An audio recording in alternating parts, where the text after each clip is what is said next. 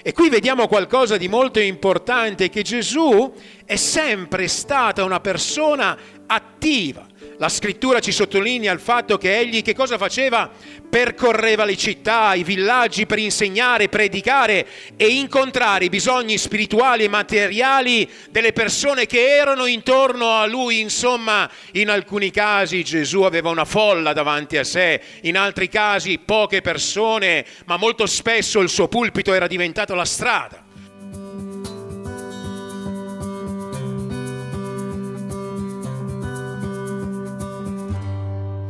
Questa sera, come sapete, il tema di questa predicazione è la conquista delle anime, o la conquista, insomma, di famiglie o di territori in qualche caso, insomma, come spesso diciamo.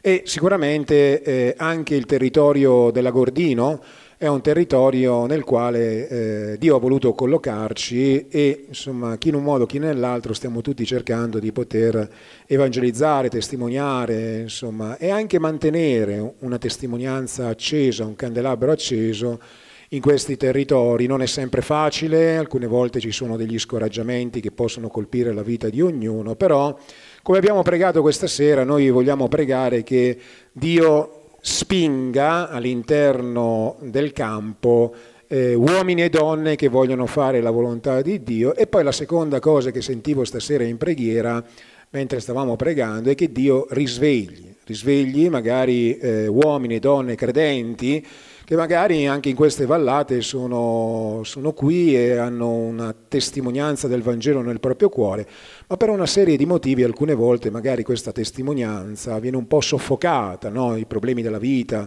le circostanze intorno a noi, alcune volte ci vogliono scoraggiare, il nemico che cerca di colpire la nostra vita, e quindi abbiamo bisogno anche di pregare che Dio possa suscitare uomini e donne, risvegliare, potremmo dire, delle persone che hanno già creduto nel Vangelo, ma che magari per la vita, insomma così, alcune volte smettono di essere testimoni del Vangelo. Noi crediamo che Dio è potente da poter resuscitare le nostre vite. C'è qualcuno che vuole dire amen a questa affermazione? Dio è potente.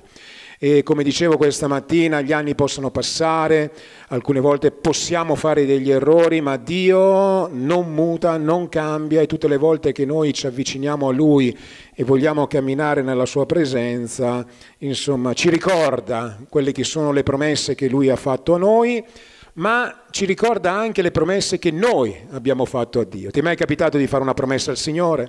Ti è mai capitato di dire: Signore, ti servirò?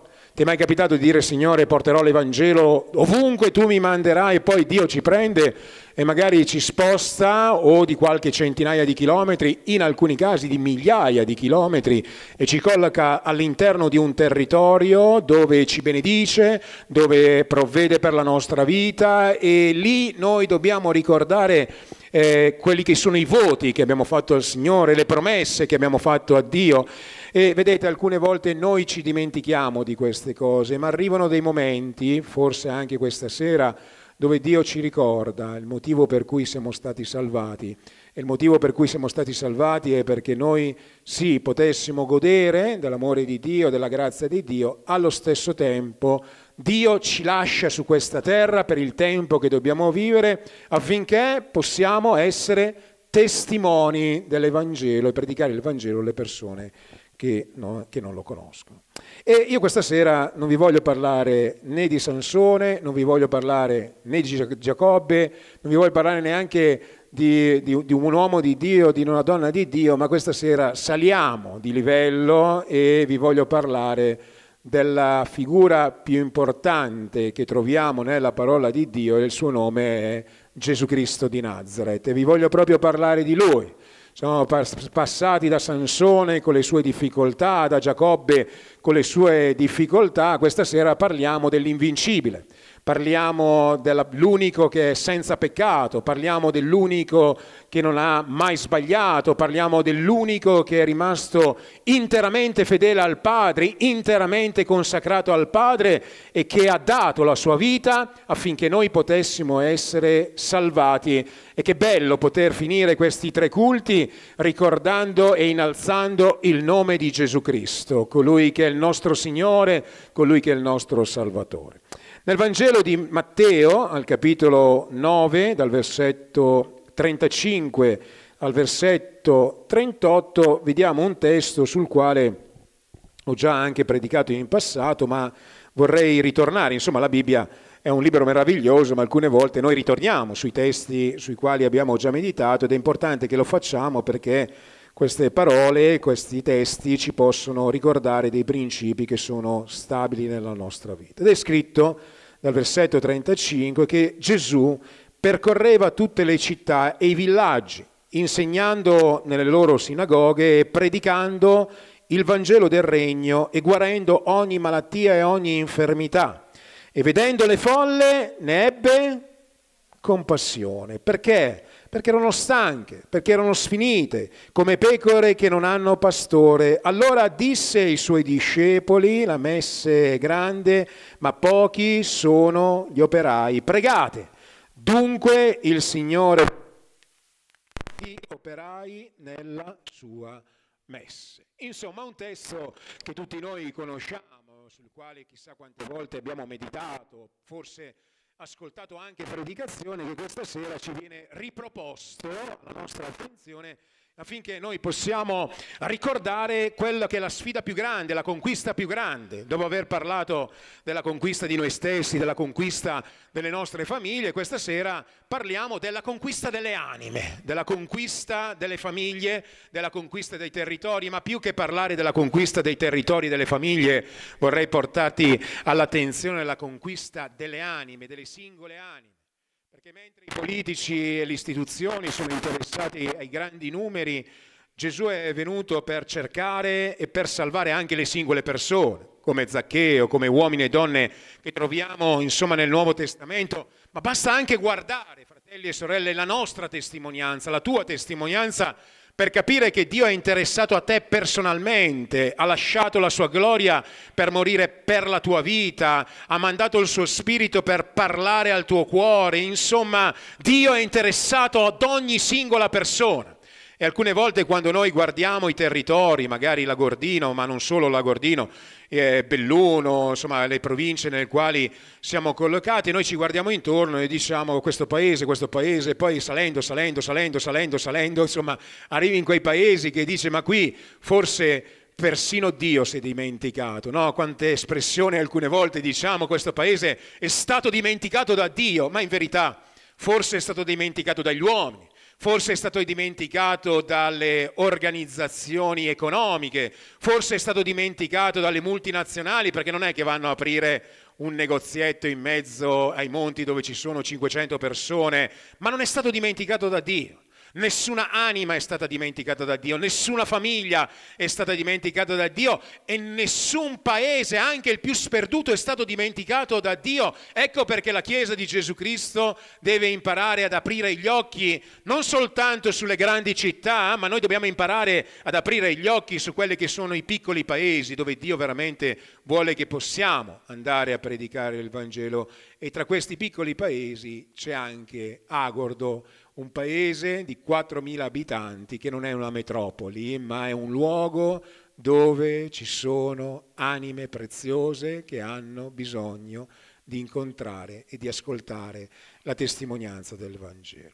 E vedete, questo testo che noi stiamo vedendo questa sera, Agordo e tutti i posti insomma dove Dio ci sta collocando e ci ha collocato, il testo di questa sera ci parla di Gesù e ci parla sostanzialmente di alcune cose. La prima cosa che ci parla questo testo è che Gesù ha sempre dimostrato di avere un impegno per il regno. E questa è una cosa molto importante, perché quando noi parliamo dell'evangelizzazione, della conquista delle anime, del servire Dio, insomma, tante volte noi guardiamo nelle chiese, guardiamo nelle persone, guardiamo la gente che più o meno magari ha qualche anno di fede o insomma tanti anni di fede, e alcune volte le persone dicono: ma è possibile che in mezzo a tante persone ci siano poche persone che abbiano un impegno reale per il Vangelo? E la realtà è che, fratelli e sorelle, alcune volte l'impegno viene meno. Non viene meno la conoscenza, non viene meno magari gli anni di fede, non vengono meno insomma le capacità che possiamo avere, ma viene meno l'impegno. Oggi per insegnare, predicare e incontrare i bisogni spirituali e materiali delle persone che erano intorno a lui, insomma, in alcuni casi Gesù aveva una folla davanti a sé, in altri casi poche persone, ma molto spesso il suo pulpito era diventato la strada. Non sarà una cattedrale, non sarà una chiesa, e John Wesley è stato un uomo che è stato usato da Dio per poter predicare il Vangelo, e lui con il suo cavallo andava di villaggio in villaggio e andava e si fermava e predicava di un villaggio in villaggio, e Dio ha messo in piedi un risveglio potente, e da lì è nato un movimento che poi si è trasformato in un monumento, perché ha perso la fragranza, ma insomma Dio ha usato John Wesley e altre persone per poter predicare il Vangelo. Vedete, Gesù è sempre stato l'esempio per eccellenza. Io lo voglio vedere in questo modo: mentre lui si impegnava, ha lasciato la sua gloria, ha lasciato le comodità, potremmo dire, del cielo, gli onori del cielo, per scendere su questa terra e per impegnarsi affinché il regno di Dio potesse essere esteso, predicando, insegnando, liberando i posseduti, guarendo, andando a incontrare i bisogni pratici delle persone. E vedete, fratelli e sorelle, è vero che il mondo è cambiato, è vero che la cultura è cambiata, ma esistono ancora persone che noi dobbiamo incontrare attraverso la predicazione del Vangelo. C'è qualcuno che vuole dire amen? Esistono ancora oggi delle persone che hanno dei problemi spirituali nella loro vita, che devono incontrare gente che va e prega per loro. Esistono ancora oggi delle persone che devono essere incontrate con l'amore di Dio anche in un senso pratico. Esistono ancora oggi delle persone che hanno bisogno veramente di ascoltare, sentire nel modo pratico l'amore di Dio. E vedete, noi abbiamo una grande responsabilità, non semplicemente di curarci tra di noi, perché grazie a Dio abbiamo ricevuto l'opportunità di crescere nelle vie di Dio, ma abbiamo anche bisogno, fratelli e sorelle, di incontrare tutte quelle anime che sono intorno a noi, che hanno bisogno di ascoltare il messaggio del Vangelo. E per questo non ci vuole solo l'intenzione, per questo ci vuole l'azione.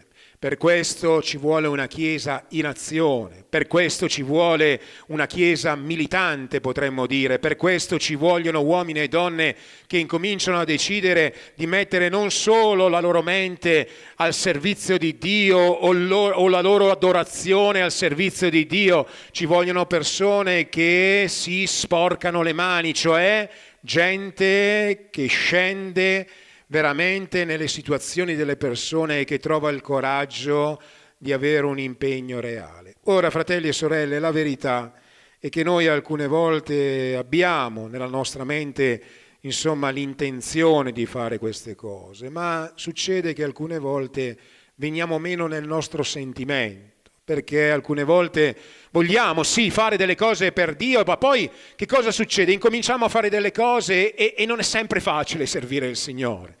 E non è che sempre le persone verranno da te e dicono abbiamo e vogliamo servire Dio. Alcune volte troverai delle persone che gli predichi il Vangelo e quelli si convertono istantaneamente, altre volte non succederà così. E alcune volte le persone verranno, magari non avranno problemi, altre volte arriveranno con un sacco di problemi nella loro vita, e quindi alcune volte questo lavoro diventa stancante. Ecco perché noi dovremmo guardare nella nostra vita e domandarci questa sera: qual è il motore che mi sta spingendo verso le anime? Qual è la motivazione che mi sta spingendo verso dei nuovi territori? Perché voglio vedere anime convertite? E vedete, senza entrare in tutte le dinamiche, anche per ragioni di tempo, che alcune volte spingono le persone a fare qualcosa per Dio, vi voglio far notare qual era il motore che spingeva Gesù nel voler raggiungere le anime. E voi che siete attenti nella lettura della parola di Dio sicuramente sapete dove sto andando. È scritto nei versetti che abbiamo letto che vedendo le folle ne ebbe compassione perché erano stanche, sfinite come pecore che non hanno pastore. Il motivo per cui Gesù si muoveva è perché aveva una visione diversa da tutti gli altri. Le persone vedevano le folle, le vedevano sì con i loro problemi, ma non vedevano quello che Gesù vedeva.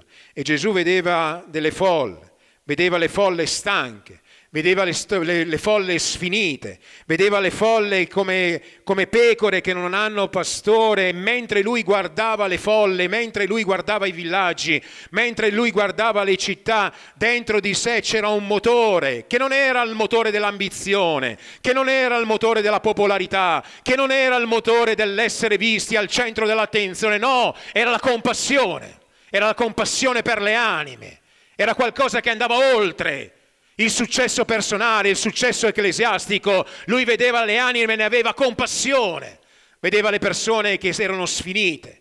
E vedete, alcune volte noi abbiamo intorno a noi veramente persone che apparentemente sanno di avere una vita, ma sono veramente delle persone che non hanno una vita spirituale. Sì, biologicamente sono vivi, ma spiritualmente sono morti.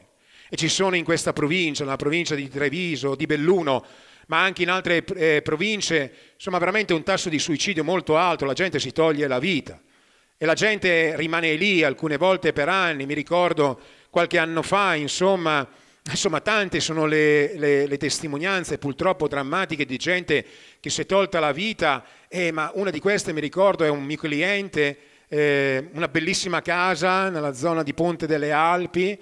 Avevano tutto, 3 case, immaginatevi veramente, hanno una collina completamente per loro, una villa esagerata, e lui ha esteso la villa per i suoi figli, quindi ha dato una villa al suo figlio, una villa a un altro figlio. Stanno veramente molto bene, hanno veramente un posto meraviglioso dove vivere. E dopo un po' di tempo vedo quest'uomo ormai di 80 anni venire in ufficio da me e parlando alla mia vita, dicendo, gli ho chiesto come stai, come vanno le cose a casa, e lui mi guarda con uno sguardo impietrito e mi dice, perché non hai saputo? E io dico, no, veramente non ho saputo. Mio figlio l'anno scorso si è tolto la vita, si è impiccato. E io l'ho guardato e ho detto, com'è possibile? E lui dice, non lo so, ha perso il lavoro, non aveva problemi economici, c'eravamo noi, c'era la nostra famiglia, ma non ha resistito a questa cosa. E lui era una persona che aveva tante attività, tanti hobby, e a un certo punto una mattina, il figlio era generalmente abituato ad andare nel bosco a fare questi hobby che aveva, una mattina lui è uscito e si è trovato il figlio impiccato a un albero, e per lui è stata una cosa terrificante. Voi possiate solo di immaginare una cosa di questo genere. Magari questa persona la vedevi, sembrava normale, senza problemi, senza difficoltà. Insomma, in qualche modo viveva la sua vita con una famiglia, una moglie, dei figli, una casa, un lavoro sì che aveva perso, ma quante altre persone perdono il lavoro? È sicuramente una prova importante, ma lui non ha resistito, si è tolto la vita. E alcune volte noi guardiamo le persone e pensiamo, insomma, perché hanno una bella macchina, una bella casa, magari un lavoro, pensiamo che non siano disperate, ma magari profondamente sono pecore senza un pastore, magari sono ciechi, sono stanche, sono sfinite, vivono dei combattimenti nel loro cuore, nella loro mente, intorno a loro ci sono battaglie spirituali, c'è un nemico spirituale che li vuole distruggere, c'è un nemico spirituale che li vuole veramente fare a pezzetti. E noi, fratelli e sorelle, siamo il popolo di Dio, abbiamo l'Evangelo. Gesù non andava a predicare la filosofia, non andava a predicare la psicologia, non andava a predicare niente di tutto questo. Lui predicava il Vangelo, lui predicava il Vangelo. Ecco perché l'apostolo Paolo, un giorno tirato a destra e a sinistra, diceva, i giudei vogliono i segni, i greci vogliono la sapienza, ma noi predichiamo Cristo e lui crocifisso, cioè il Vangelo, che è la potenza di Dio. C'è un'arma potente che Dio ha messo nelle tue mani. C'è un'arma potente che Dio ha messo a nostra disposizione. È il messaggio che dobbiamo predicare, il messaggio del Vangelo, semplice, crudo, che ma alcune volte veramente è l'unica arma che può spezzare, rompere, portare speranza nella vita delle persone. Questa sera Dio ti sta dicendo: io voglio mettere la mia compassione nel tuo cuore. Questa sera Dio ti sta dicendo: io voglio mettere una visione spirituale dentro di te. Devi vedere le cose per come le vedo io, devi avere nel tuo cuore le mie compassioni. Anche nell'Antico Testamento c'era un uomo chiamato Isaia che a un certo punto già serviva il Signore, già profetizzava, già aveva avuto una chiamata. E noi sappiamo la sua storia, ma a un certo punto, dopo un po' di tempo, ha una visione di Dio e incomincia a realizzare veramente chi è Dio, quella visione. In Isaia capitolo 6, già lui aveva profetizzato, già lui era stato usato da Dio, ma gli mancava la visione spirituale, gli mancava la compassione. Infatti, quando lui predicava, diceva semplicemente: guai a voi, guai a voi, guai a voi. Voi sapete la storia. Ma arriva il momento nel quale Dio si rivela e incomincia a fargli vedere la sua condizione, vede chi è Dio, vede la sua condizione e incomincia a dire: guai a me perché sono un uomo dalle labbra impure, in mezzo a un popolo dalle labbra impure, i miei occhi hanno visto il Re. E poi, mentre è davanti al Signore, mentre Dio incomincia a trasferirgli la sua compassione, la sua visione, e Dio incomincia a gridare: chi andrà per noi? Isaia incomincia a realizzare veramente la sua chiamata e dice: Signore, manda me. Non voglio essere un profeta di corte, non voglio essere un profeta in mezzo alla bella gente, voglio essere un profeta che va a predicare il Vangelo laddove non è stato mai predicato. Ed era l'ambizione dell'Apostolo Paolo, un'ambizione forte, un'ambizione ancorata, un grido forte. E io prego con tutto il mio cuore che Dio possa trasferirmi la sua visione. Prego con tutto il mio cuore che Dio possa trasferirmi il suo cuore, e non parlo semplicemente per quelle che sono le compassioni che dobbiamo avere all'interno del popolo di Dio, no, parlo di qualcosa di più ampio, parlo di una responsabilità che allarga la nostra visione, ci porta a vedere le anime per quelle che esse sono. Fratelli e sorelle, tutti noi dobbiamo lavorare, tutti noi abbiamo bisogno di una casa, tutti noi abbiamo bisogno di una macchina, tutti noi abbiamo la giusta dimensione della vita, ma poi ci sono persone che non fanno conto della loro vita. Io prego che Dio possa suscitare uomini e donne che non faranno conto della loro vita perché hanno incominciato ad avere una visione più grande. Hanno incominciato a vedere le anime che periscono, hanno incominciato ad avere compassione per gli ultimi, hanno incominciato a comprendere il ministero di Gesù, che è venuto a cercare coloro che sono perduti. Non è venuto a cercare coloro che pensano di essere giusti, non è venuto a cercare i religiosi, non è venuto nemmeno a cercare coloro che si chiamano evangelici, che pensano di avere la loro religiosità ed essere a posto e di non dover cambiare. No, no, lui è venuto a cercare coloro che ancora si stanno battendo il petto, coloro che sono disperati, che gridano a Dio. E forse in questo momento, da qualche parte, sperduti in queste valli, c'è una persona che sta gridando a Dio, che sta gridando al Signore dicendo: Signore, che senso ha la mia vita? Che senso ha vivere? Ed è per questo che davanti a tutto questo noi abbiamo la responsabilità, fratelli e sorelle, non solo di mettere un impegno per il Regno, ma di chiedere a Dio una visione chiara, affinché nei momenti di scoraggiamento, perché i momenti di scoraggiamento arriveranno, fratello mio, non pensare che sia una passeggiata, non pensare che andare a predicare il Vangelo sia semplicemente che bello andare a testimoniare in piazza. È una guerra, fratelli e sorelle. Tutte le volte che noi decidiamo andrò a predicare il Vangelo a quella persona, noi stiamo andando veramente in una guerra, stiamo andando in una guerra spirituale forte. Il nemico cercherà di scoraggiarci e ci saranno dei momenti in cui il nemico sarà così arrabbiato con noi, furioso con noi per quello che stiamo facendo, che cercherà in tutti i modi di utilizzare tutte le cose, tutte le persone per renderci vulnerabili, per fermare il nostro impegno per il Re. Ma noi dobbiamo realizzare che arriveranno dei momenti nei quali il Signore incomincerà a ergersi, a combattere per noi.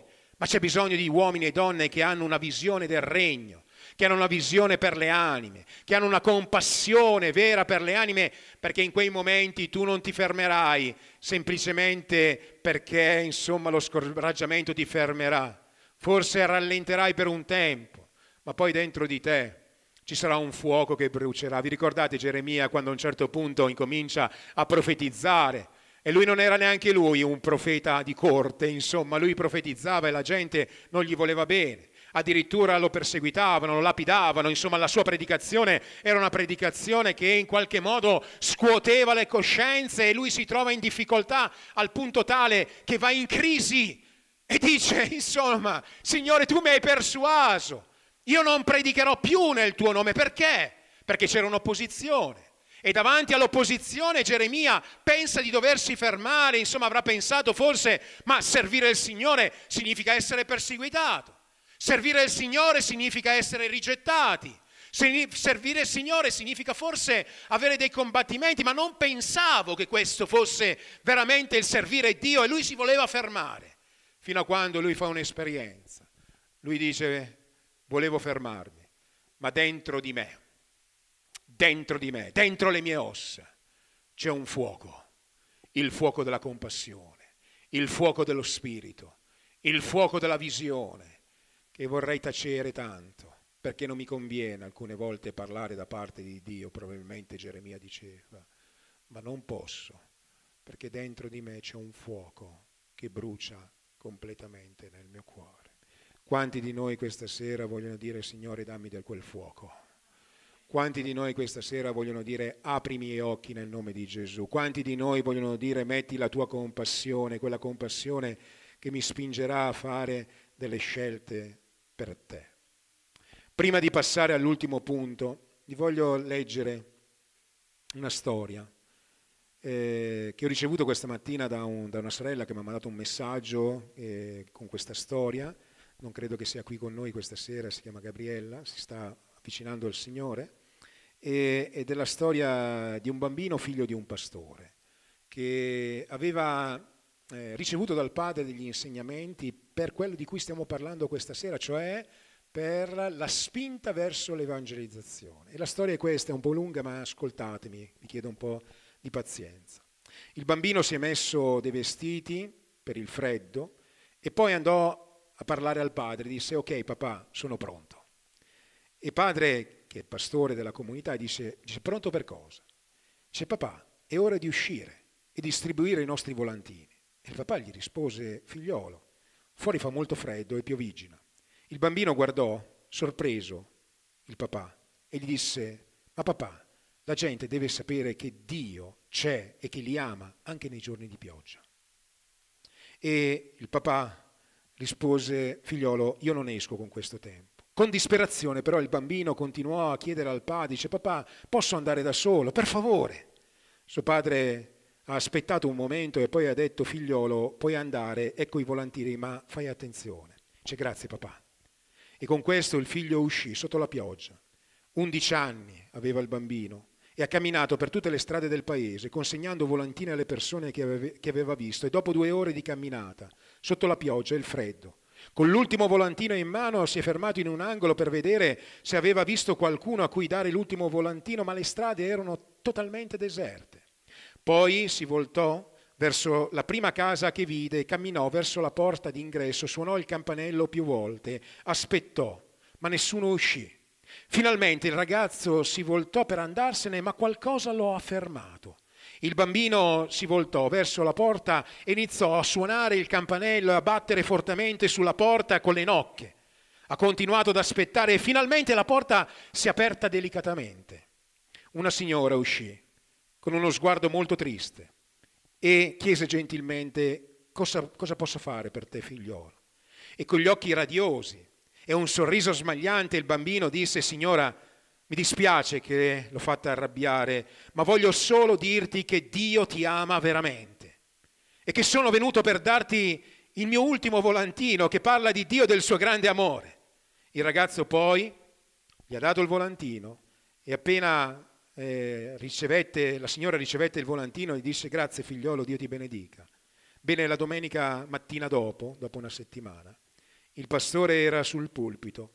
E quando era iniziata la funzione, fece quello che alcune volte anche noi facciamo nelle nostre chiese, momento di testimonianza. Se qualcuno ha una testimonianza o qualcosa che vuole condividere, e dolcemente nell'ultima fila della chiesa, una signora anziana si è alzata e quando ha iniziato a parlare, dai suoi occhi spuntò uno sguardo radioso e glorioso. Nessuno in questa chiesa mi conosce, disse. Non sono mai stata qui e anche domenica scorsa non ero nemmeno una cristiana. Mio marito è morto tempo fa. lasciandomi completamente da sola in questo mondo. E domenica scorsa è stata una giornata particolarmente fredda e piovosa, ed era così freddo e solitario il mio cuore che sentivo di essere arrivato alla fine della mia vita, alla fine della strada. Non volevo più vivere. Presi una sedia, una corda, e salì nella soffitta di casa mia. Ho legato un cappio e all'altra estremità della corda delle travi del tetto. Poi sono salita sulla sedia e mi sono messo la corda intorno al collo. Poi mi sono messo sulla sedia. Così, sola, con il cuore spezzato, stavo per buttarmi giù dalla sedia quando improvvisamente ho sentito il forte rumore della porta che bussava. Così ho pensato, aspetto un minuto e chiunque se ne andrà via. Ho aspettato, ma il bussare alla porta diventava sempre più forte, era così forte che non potevo più ignorarlo. Quindi mi sono chiesta chi potrebbe mai essere. Nessuno viene mai alla mia porta o a trovarmi. Ho liberato la corda dal mio collo e sono scesa alla porta. E mentre la campana stava ancora suonando e la porta ancora qualcuno stava bussando, quando ho aperto la porta non potevo credere a quello che i miei occhi stavano vedendo davanti a me. Davanti a quella porta c'era un bambino, il più radioso e angelico che avessi mai visto. Il suo sorriso. Oh, non riesco mai a descriverlo. Le parole che uscivano dalla sua bocca hanno fatto tornare in vita il mio cuore, morto da tempo, quando semplicemente ma potentemente mi ha detto con una voce di un cherubino: «Signore, voglio solo dirti che Dio ti ama veramente». Quando l'angioletto è scomparso, tra il freddo e la pioggia, ho chiuso la porta, ho letto ogni cosa di quel volantino, poi sono andato in soffitta, ho tolto ogni cosa, la corda, la sedia. Non avevo più bisogno di uccidermi. E ora sono una felice figlia del re. Siccome la direzione di quel ragazzo, quando se n'era andato, era verso questa chiesa, sono venuta qui personalmente a dire grazie a quell'angelo di Dio che è arrivato giusto in tempo per salvare la mia vita da un'eternità dell'inferno e l'ha sostituita con un'eternità alla presenza di Dio. Tutti piangevano in chiesa. Il pastore scese dal pulpito alla prima panchina dove era seduto il bambino, prese il figlio tra le braccia e pianse in un modo incontrollabile. E poi la meditazione: non lasciare che questo messaggio muoia per stanchezza o per maltempo, non permettere il Vangelo che possa fermare la tua predicazione, nessuno che possa fermare la tua predicazione. Quando avrai l'opportunità, in ogni tempo, continua a predicare il Vangelo. Io non so che cosa significa questo per te, ma questa mattina, quando ho ricevuto questo messaggio, avevo già preparato questa predicazione, ho detto alla sorella: prenderò questo messaggio e lo comunicherò alla Chiesa questa sera, perché credo che Dio abbia voluto che noi potessimo ascoltare questa parola di incoraggiamento, mentre Dio ci dice: sto cercando ancora persone che si impegneranno per il mio regno, mentre Dio ci dice: voglio mettere nella tua vita la visione e la compassione nel tuo cuore, lo voglio riaccendere nel nome di Gesù. Questa sera Dio dice la tua vita, Dio ti guarda e ti dice: guarda i campi, guarda la messe, c'è ancora tanto da fare, ma pochi sono gli operai. Però no, Dio, Gesù stesso ha detto: io non dispererò, parafraso il concetto. C'è una strategia che Gesù ci ha insegnato: pregate il Signore della messe che spinga operai nella messe. Accetterai la sfida questa sera? Vorrai dire: Signore, manda me?